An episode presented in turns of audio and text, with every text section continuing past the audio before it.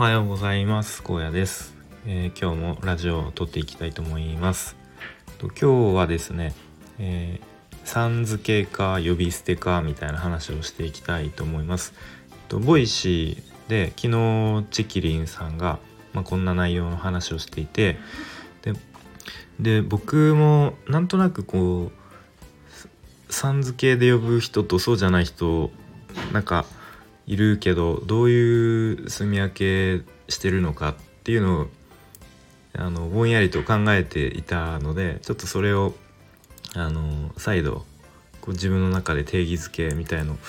えー、してみようかなと思って、えー、ました。でチキリンさんは、まあ、こんなこと言っていてとさん付けする人っていうのは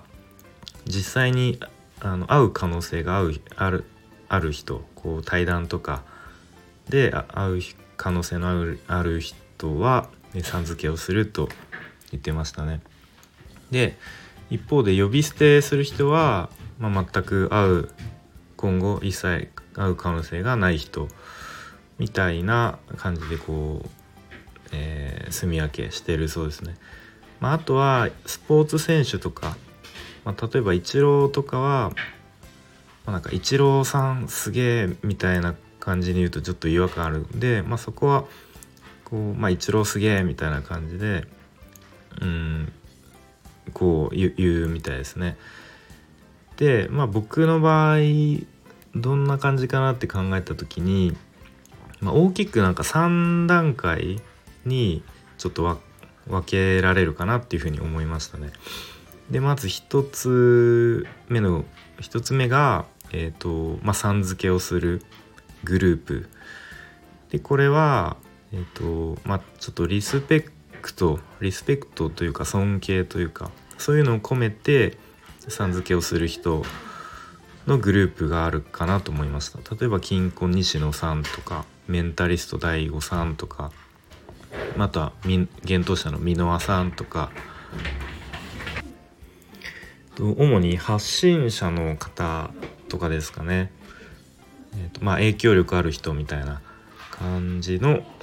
人をさん付けしてますね。で、まあ、ちょっとこう例外というかまこなり社長とかまこなり社長好きなんですけどはと、まあ、あえてなんかまこなりさんとかは言わないですね。普通にまこなり社長っていう、まあ、その、まあ、あだ名というか、えー、呼び名みたいな感じで呼ぶことが多いですね。で2つ目のグループがと、まあ、親しみを込めての呼び捨てみたいな感じでも僕結構音楽が好きで、えー、まあ、グレーが好きだったりブラフマンが好きだったりまあ他にもいろいろあるんですけど、まあ、そのメンバーの名前はなんとなくこう呼び捨てで呼びますね。まあ、グレーだったらテルとか、えー、ジローとか拓郎久しとかまあ、ブラフマンだったらボーカルの敏郎とかは、まあ、さん付けはしないですね。まあそれは別にこうなんだろう、えー、親しみを込めて、まあ、あえてというか呼び捨てで、えー、呼んでますね会話の中で。まあでももちろんこう実際実際に会うこともない、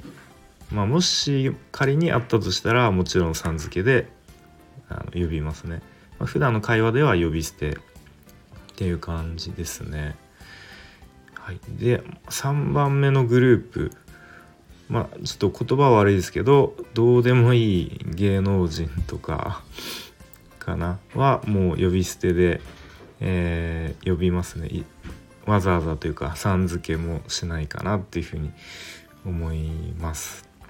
うん、こんな感じでなんとなくこう自分の中で無意識に分類しているのかなっていうふうに、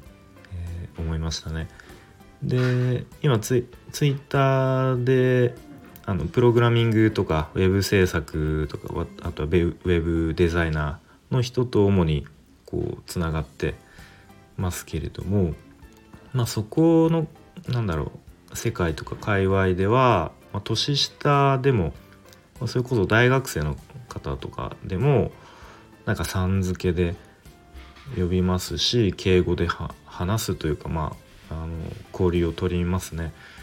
まあ、それはこうまだなんだろう出会出会出会ってというかそんなにこう仲が深くないっていうのも一つあるんですけどもなんかこう相手に対してのリスペクトの気持ちみたいのが多分自分の中で無意識にあるんじゃないかなっていうふうに思いましたね。あのまあ年下でもこう全然スキルがあったりガンガン稼いでる人もいますし大学生の方でもこうインターンとかでインターンでこう企業でもう実際にウェブ制作の会社とかで仕事してる人もいるのでもうそこはもう年齢とか全く関係ないなと思いますし逆にそこでなんか年下だからちょっとなんだろううーん下に見るみたいな感じで接してしまうともう自分の成長も止まってしまうと思うしなんかフラットにいい関係が築けないと思うので、まあ、そこはなんか素直になんかプライドとかも捨ててあのまあ年下、まあ、年上関係なくなんかフラットな関係でいられるといいのかなというふうに思いました。まあ、ちょっと話がそれましたけれども、まあ、その人を呼ぶ時の呼ぶ時にさん付けするか呼び捨てするかみたいな、えー、話をしてきました。はい、ということで以上です。聞いてくれてありがとうございました。